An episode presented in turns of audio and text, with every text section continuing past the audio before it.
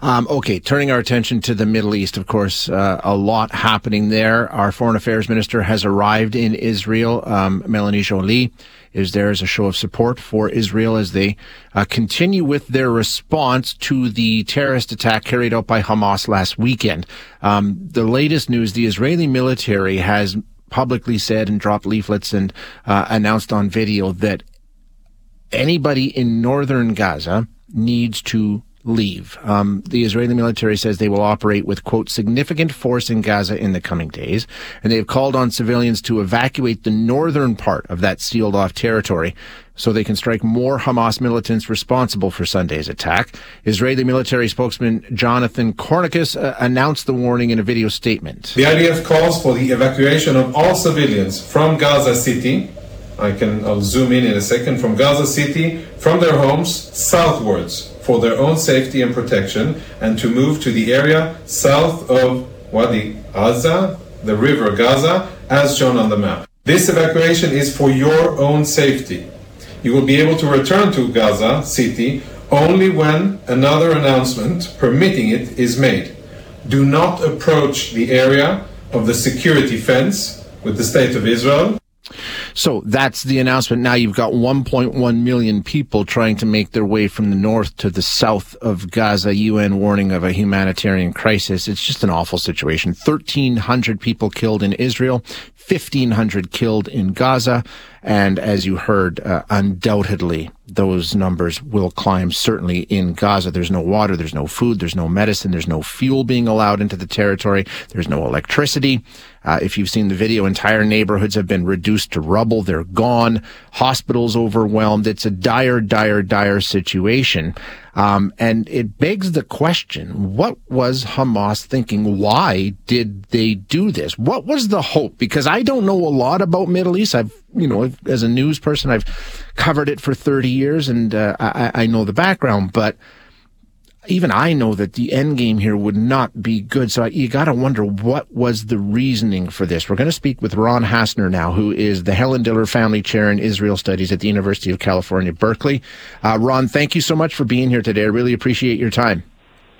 Sure, uh, difficult and dark time to talk to you. It, it, no, no doubt is. it really, really is. Um, and the question I keep coming back to, Ron, is why did Hamas launch the attack last Saturday? What was the goal? What was the plan? Do you have any idea? I think I have some guesses. So, um, you know, I study both religion and international conflict. So I'm going to give you uh, two theories, and you tell me which one you like better. Okay, sounds good. Um, the, the one is that this is a uh, desperate political calculus. Um, as Saudi Arabia and Israel are closing ranks and uh, moving towards a peace agreement, uh, Saudi Arabia will really be the last big Arab state to finally recognize Israel and enter into full relations with it. Uh, and that can only happen because Arab states have understood what Israel has long understood, and that is that there's no way to make peace with the Palestinians. They rejected offer after offer. They're not interested in recognizing Israel. They're not interested in compromising. Even the Saudis have now understood this. Mm-hmm. If the Saudis were to sign a peace agreement with Israel, it's the end of hope for the Palestinians that their Arab brothers and sisters will stand up for them and and join them in not recognizing Israel. So so that's sort of the rational explanation that the Palestinian Hamas is desperate. Mm-hmm and it's sort of a cry for attention. But I also study religion, and as a scholar of religion who studies religion and terrorism, I've done that now for almost 30 years.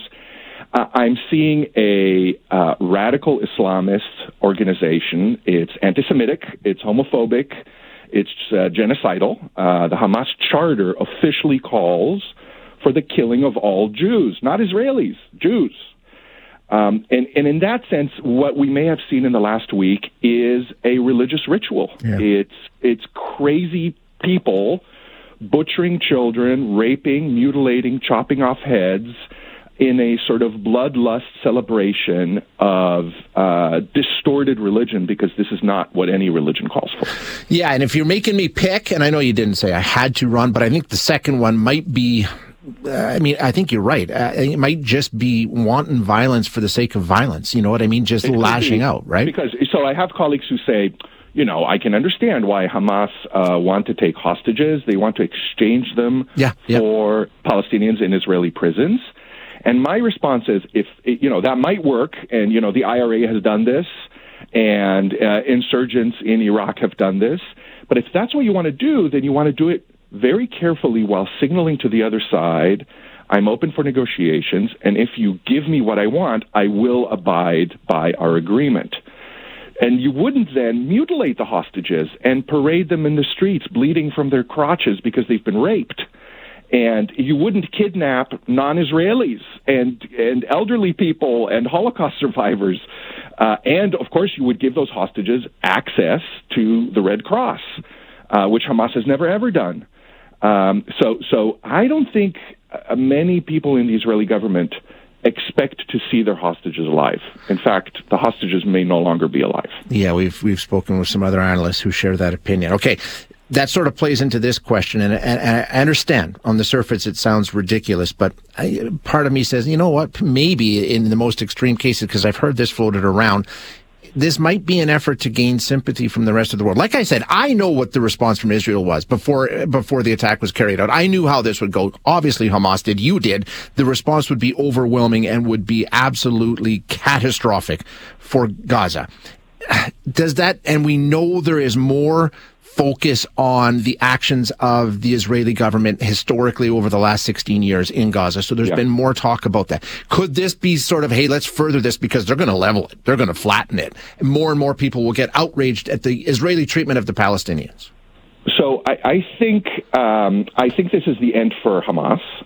Um, this was sort of Hamas's 9/11, and I mean that not just because of the level of global outrage and support for Israel, but also because 9 11 was the last great cry of Al Qaeda, and then Al Qaeda was dismantled. I'm, I'm, using the word dismantled because it's a word that Barack Obama used uh, 48 hours ago, uh, referring to Hamas.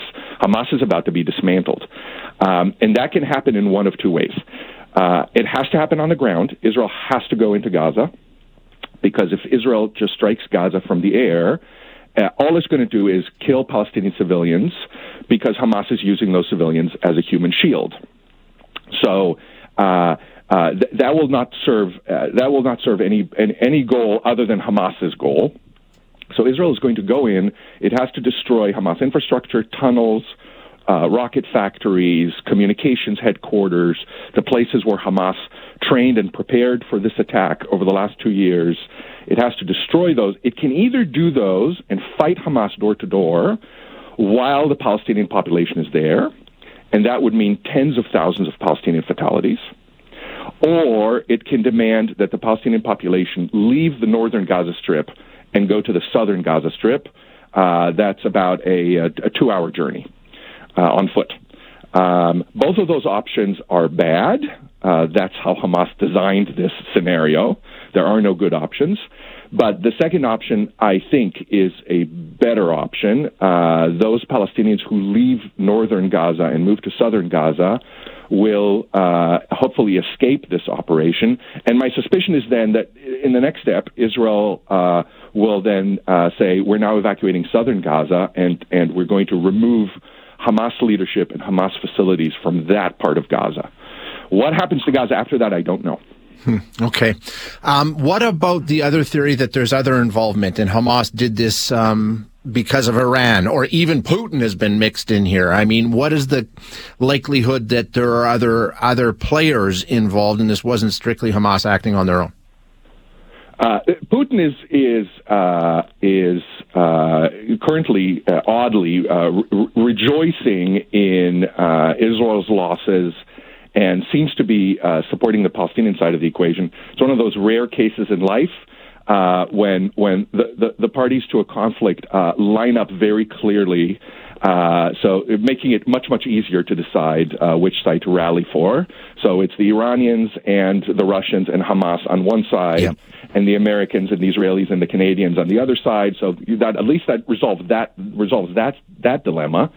Um, I, I, don't think the Russians were directly involved. It may even be that the Iranians were not micromanaging this, yeah. but the Iranians. Uh, uh, Long been involved with Hamas. The Iranians funded it. Yeah. Uh, the Iranians signed off on it. It would not have happened without Iranian permission and without the Iranian go ahead. The Iranians are the other party together with Hamas that fears a Saudi Israeli rapprochement because that rapprochement is happening because of Iran. If it weren't for Iran's nuclear weapons program, Saudi Arabia and UAE and all these other countries would not have moved towards Israel, and the Iranians are desperate to stop that process. So ultimately, we know we don't know exactly what will happen. Like you say in Gaza, we don't know how far that will go. We don't know how that plays out. But the situation regarding the Middle East as a you know a territory that's been you know in the news for decades, uh, it's going to be fundamentally different going forward. This will be. I think that's right. A watermark. that's right. Hamas is going to be removed from the equation. Um, Hamas uh, should have been removed from the equation decades ago. Um, uh, remember, and I, I should emphasize this: uh, Hamas is not the Palestinian people. Hamas is not even the only violent organization that represents the Palestinian people. Uh, the Palestinian Authority has been ruling in the West Bank now relatively peacefully, uh, coordinating its security with Israel, open borders, open trade, open relations. Uh, ever since the uh, Israeli Palestinian Accords were signed, Hamas has tried to uh, shatter these accords yes. from the get go. Um, and so uh, Hamas will be gone, and I think the Gaza Strip uh, will, will will have to sort of change its status. Perhaps it will become uh, a territory ruled by Egypt and Israel together.